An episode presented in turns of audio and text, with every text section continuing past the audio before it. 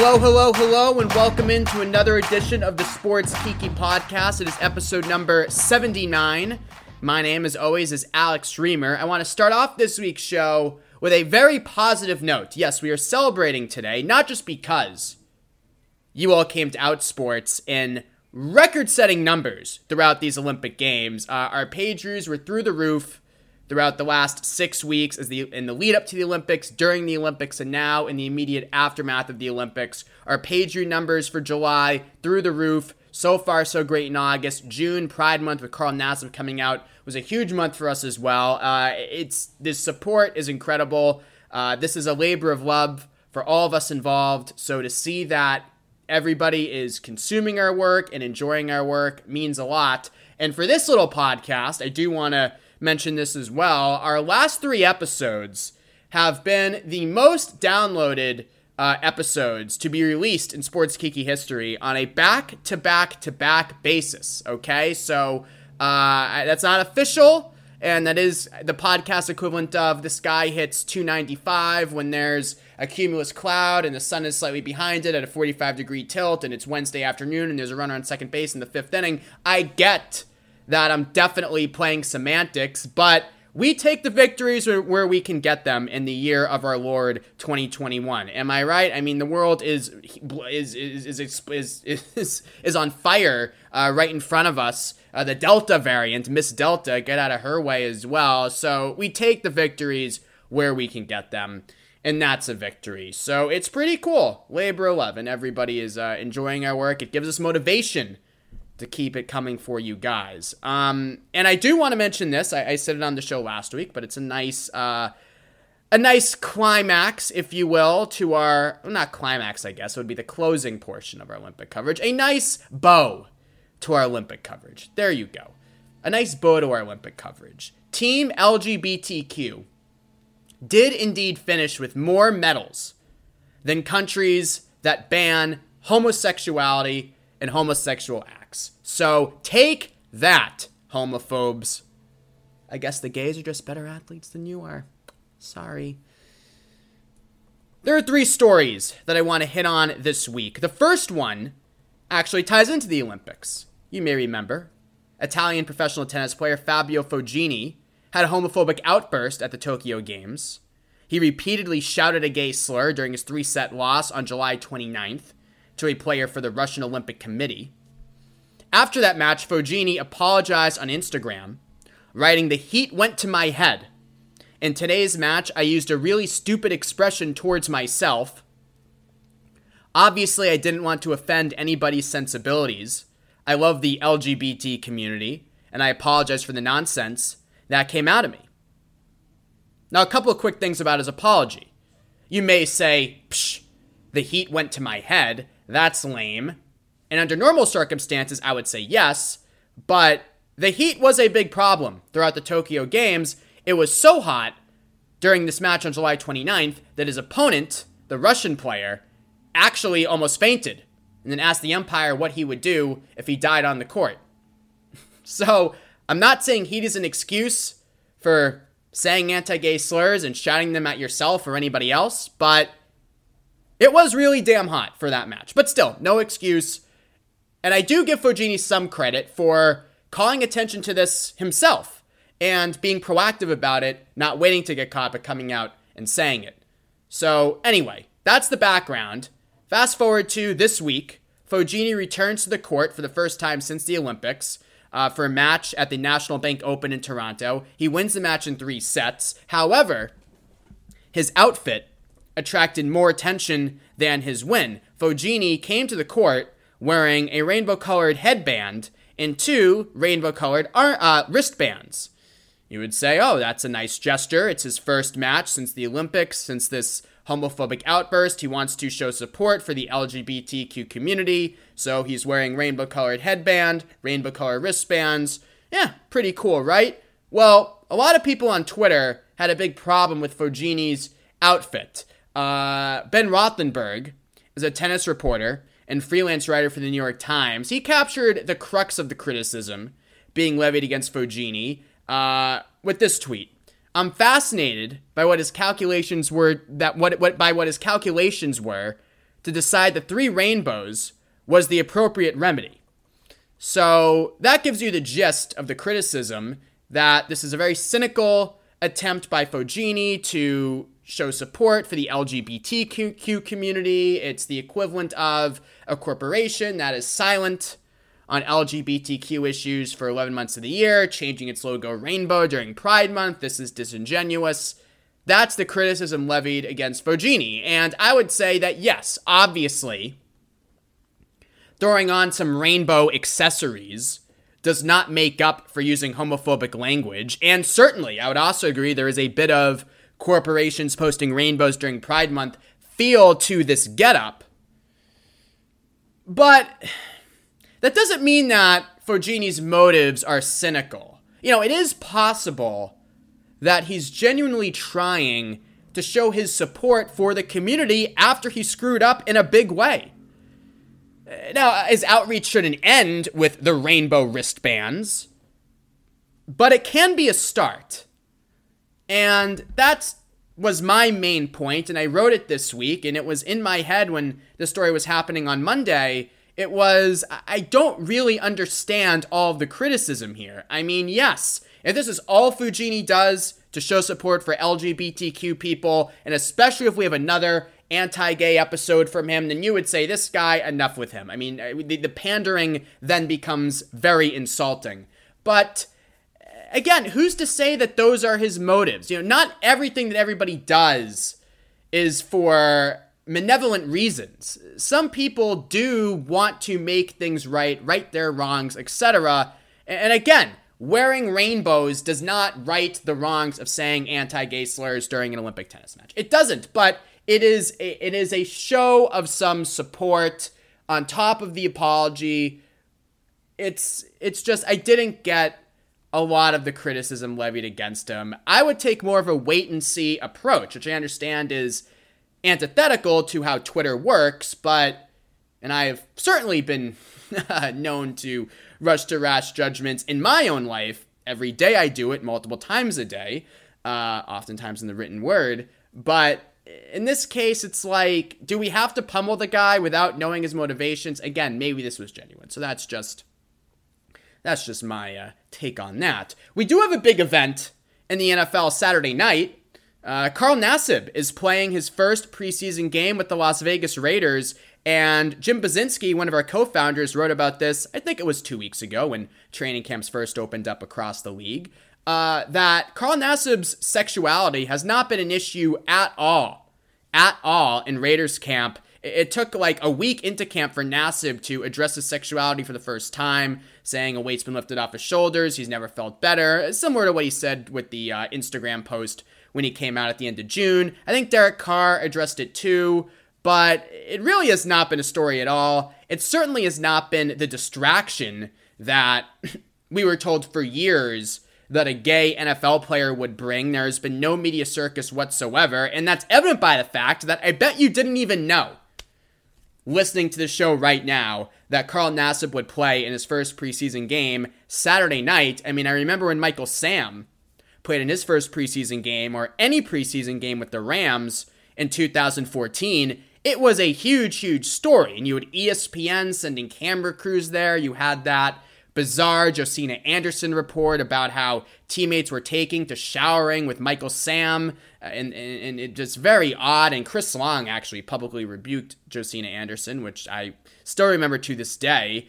Uh, but there's just, and that was only seven years ago, and now there's just been there's been nothing in terms of Carl Nassib. It's not a story at all, and I just hope, I just hope that that puts an end to this outdated notion that an openly gay player on an NFL team or any pro sports team, and I'm talking the elite male levels, of course, we don't need to go through it again.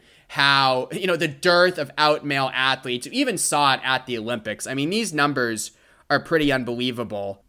Out of the 185 out at uh, at least 183, I'm sorry, out athletes who were in Tokyo, out of 183, there were only 17 out men.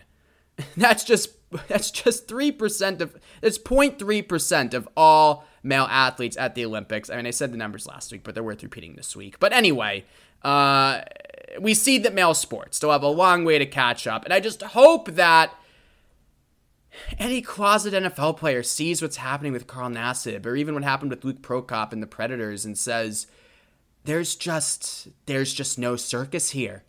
There's no real distraction. And of course, everybody comes on their own coming out journey.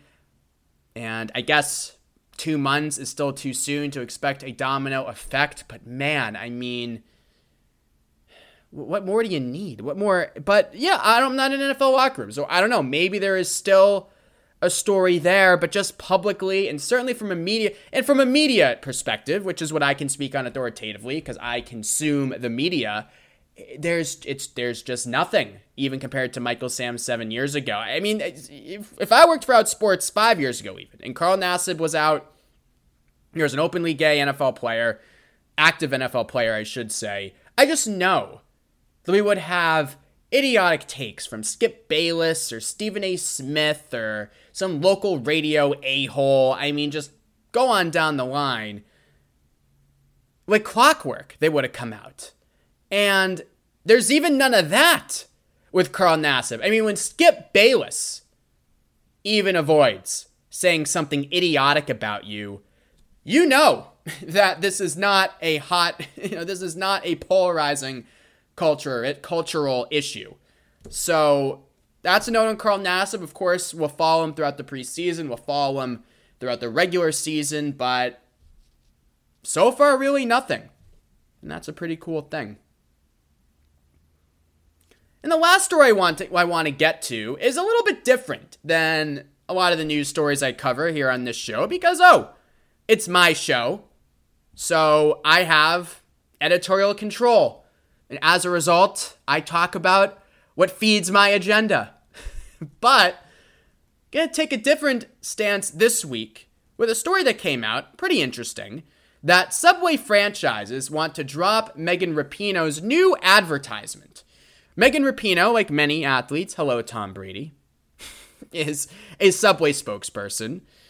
Who do you, what do you think? It's more likely that Megan Rapinoe has had a Subway sandwich within the last six months, or that Tom Brady has had a Subway sandwich over the last six months? I, it's tough question. I would maybe say Rapinoe, just because I know that Brady hasn't.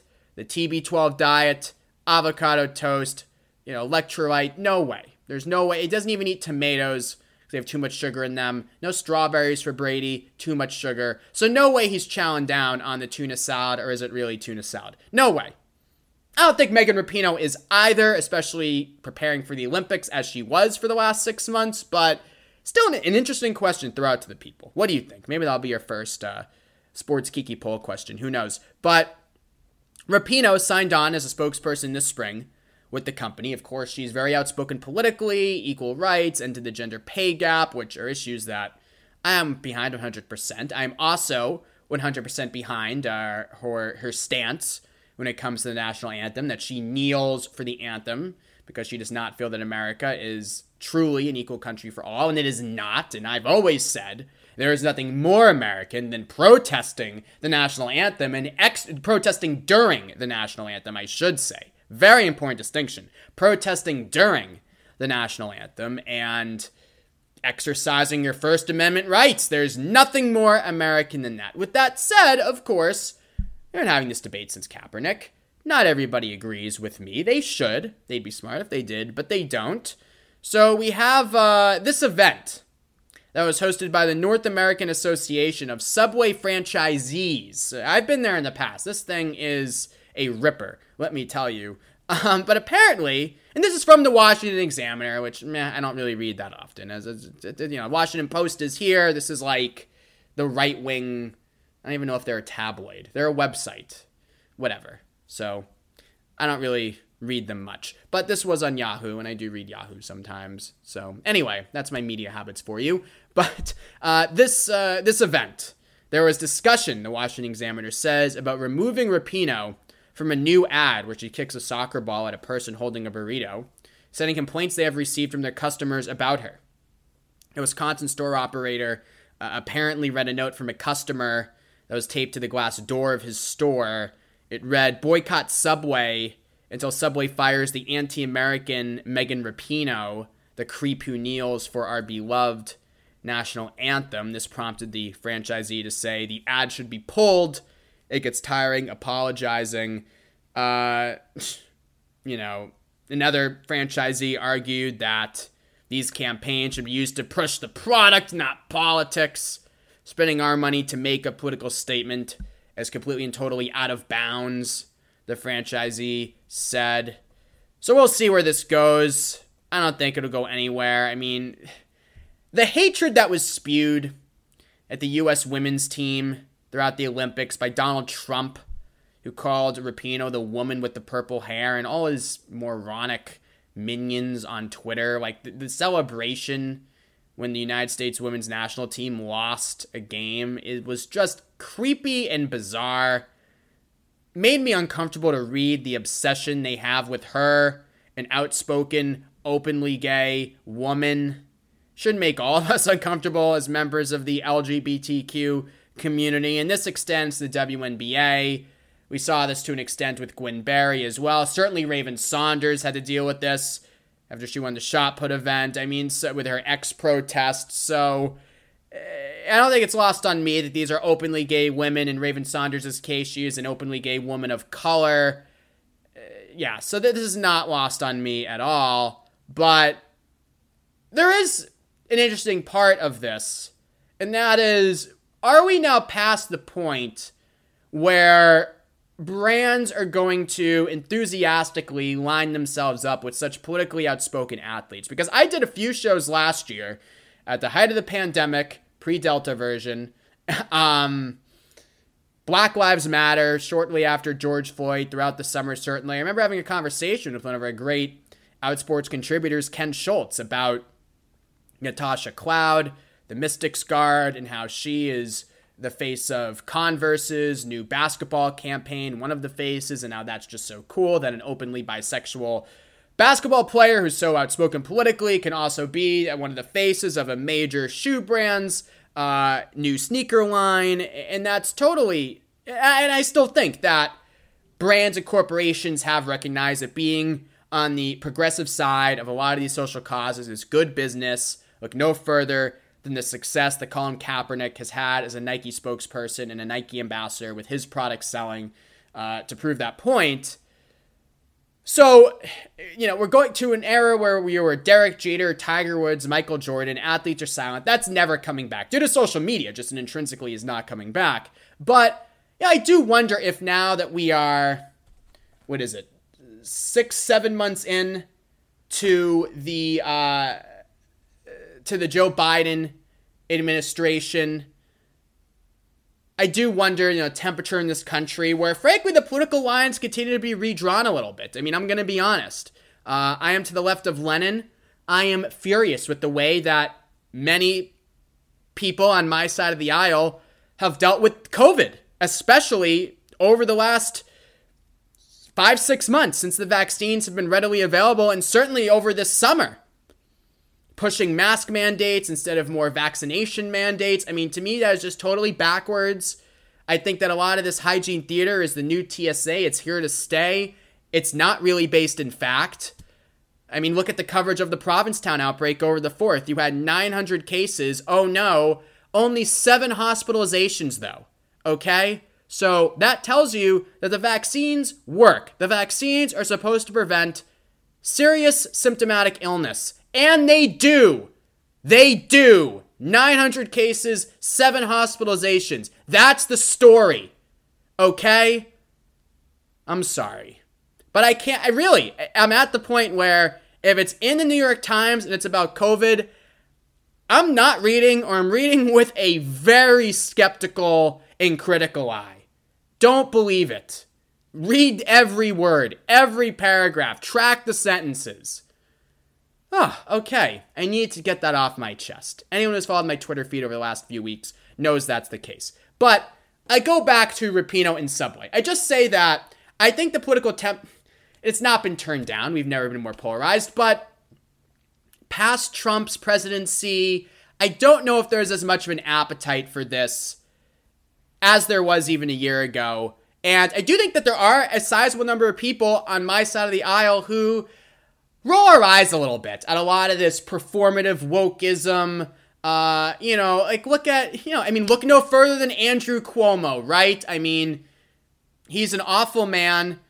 He pushed, yeah, initiatives that were, you know, ostensibly good for women in the state of New York while he was sexually harassing them. And then the head of Time's Up is consulting him. And obviously, I'm not comparing Cuomo to Rapinoe. I'm not. Megan Rapinoe is a, is a great American. I love Megan Rapinoe. I guess just what I'm saying is, I wonder if we're now kind of gonna have a little bit of reverse where, uh, yeah, these corporations like Subway that cater to everybody are, are not going to as enthusiastically jump in with very outspo- politically outspoken athletes. I, I do wonder. I do wonder. I think we may start seeing some of that. We've already seen some of it in sports. The NBA this season didn't have the Black Lives Matter logo on their court. So it's uh so yeah. Interesting story to watch. But with that said, I do also want to reiterate that, yeah, the amount of hatred that people had towards Rapinoe and the USWN and the women's national team during the Olympics was bizarre. It was creepy. It was scary. I mean, it's not lost on me that a lot of this hate gets directed towards out women. That's something that certainly uh, we should all be concerned about and take notice of.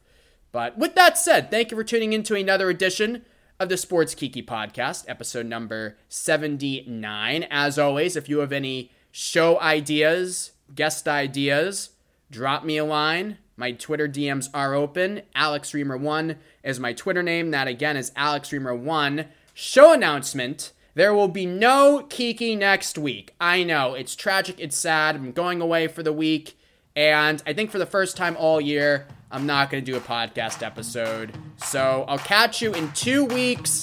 So long, everybody. Talk to you guys.